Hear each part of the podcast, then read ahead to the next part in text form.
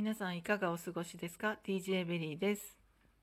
えっ、と、今、撮り直しをしています。一つのテーマに関してですね、えーこんなわざわざ撮り直しということで撮ったのは初めてかもしれないです。いつも思いついて勢いで始めて、えー見切り発車でもそのままの、えー思いを話したいので、話し続けてまとっておくんですけど、えー今回は時間切れになってしまったので撮り直しています。でなぜかというと思い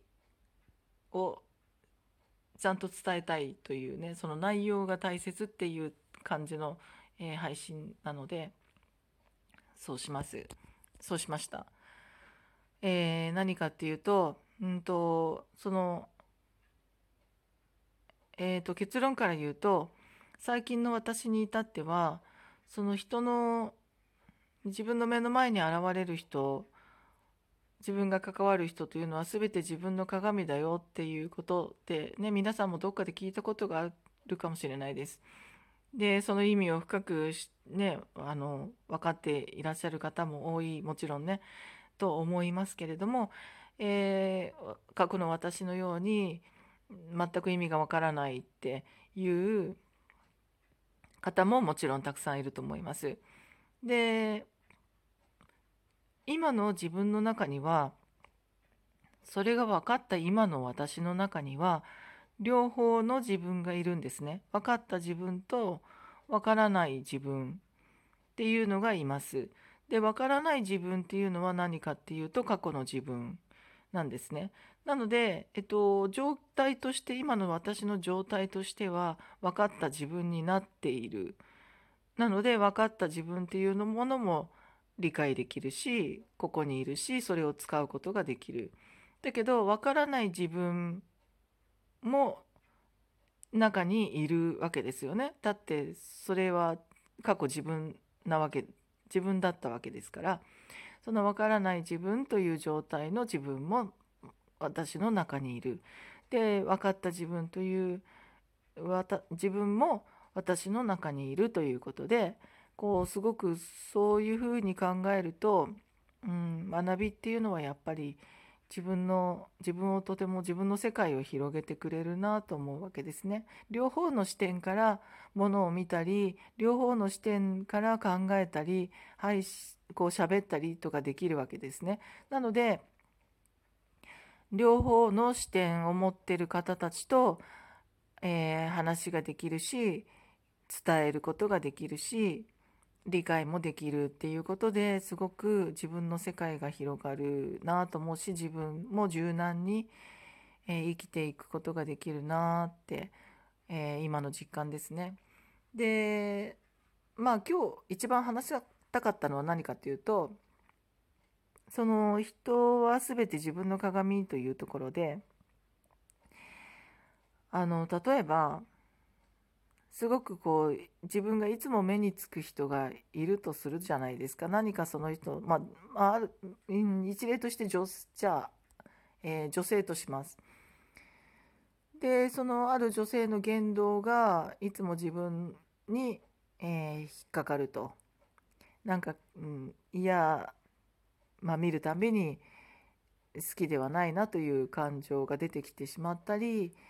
えー鼻につくなっていう感覚を覚えたりっていうことってあると思うんですけどでえっとその感覚っていうものはあると思うんですよね。でそれはあっていいと思うんです。で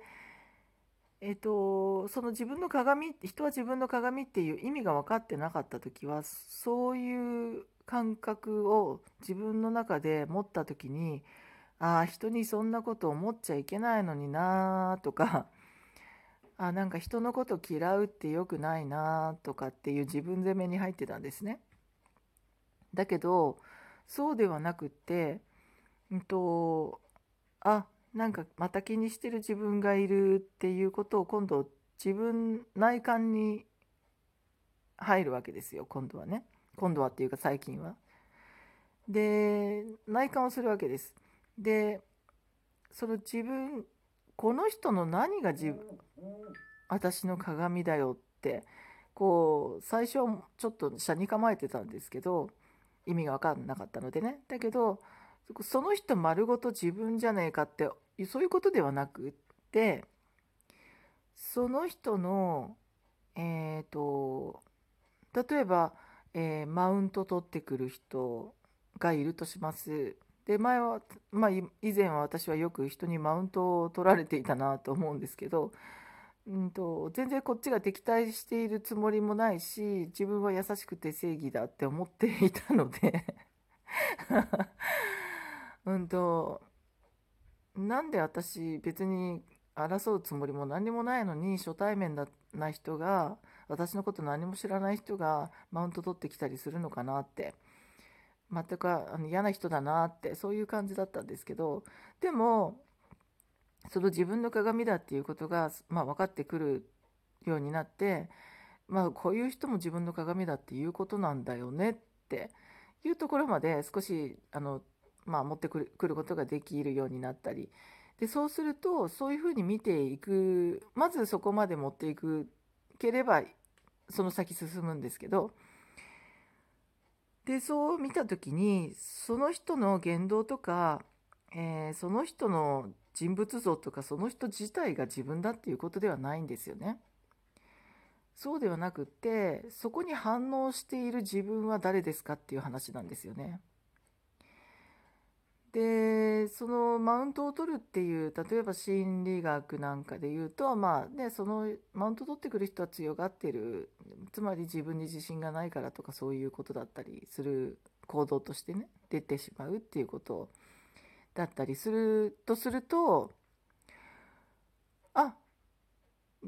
まあ確かに自分に自信がないっていうところは、まあ、当時のね私としてはねまあ、ビクビク人の顔色を伺うっていうようなところが多々あったわけですから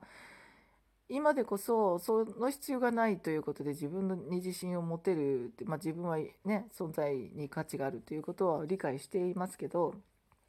もともとの要素としては人の顔色を伺ってビクビクするっていうことが自分実際あるわけですよね。そうするとそのマウントを取ってくる人のその要素っていうのはほらね自分の中にあったでしょっていう話なわけですよ。そうするとおおなるほどなとそういう要素を意識してるかしてないかにかかわらずやっぱりあるから現れるんだなってそこに現れるというかねそこにこうフォーカスがかかって大きく見えてしまうそのその圧倒的なそのマウントにやられてしまうようなうわどうしようみたいに圧倒されてしまうっていうのは自分の何かそこが反応してうわーってなってるからなんですよね。そこに気づけば、えー、どんな人の要素でもその要素っていうものは自分の中にあるっていうことが、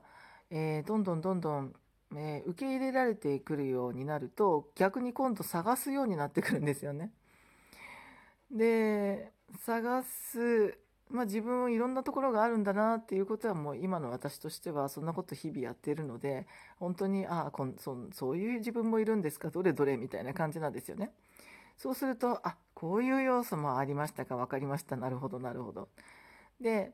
その時に嫌な面がいっぱい出てきますよね。確かに私も、まあ、マウントを取るって思ってなかったけれどもしかして過去私がなんかあんな場面でこんなこと言ったけど反対側の立場からしたらそれマウントじゃねみたいなこともいっぱいあるわけですよね。でそうすると,、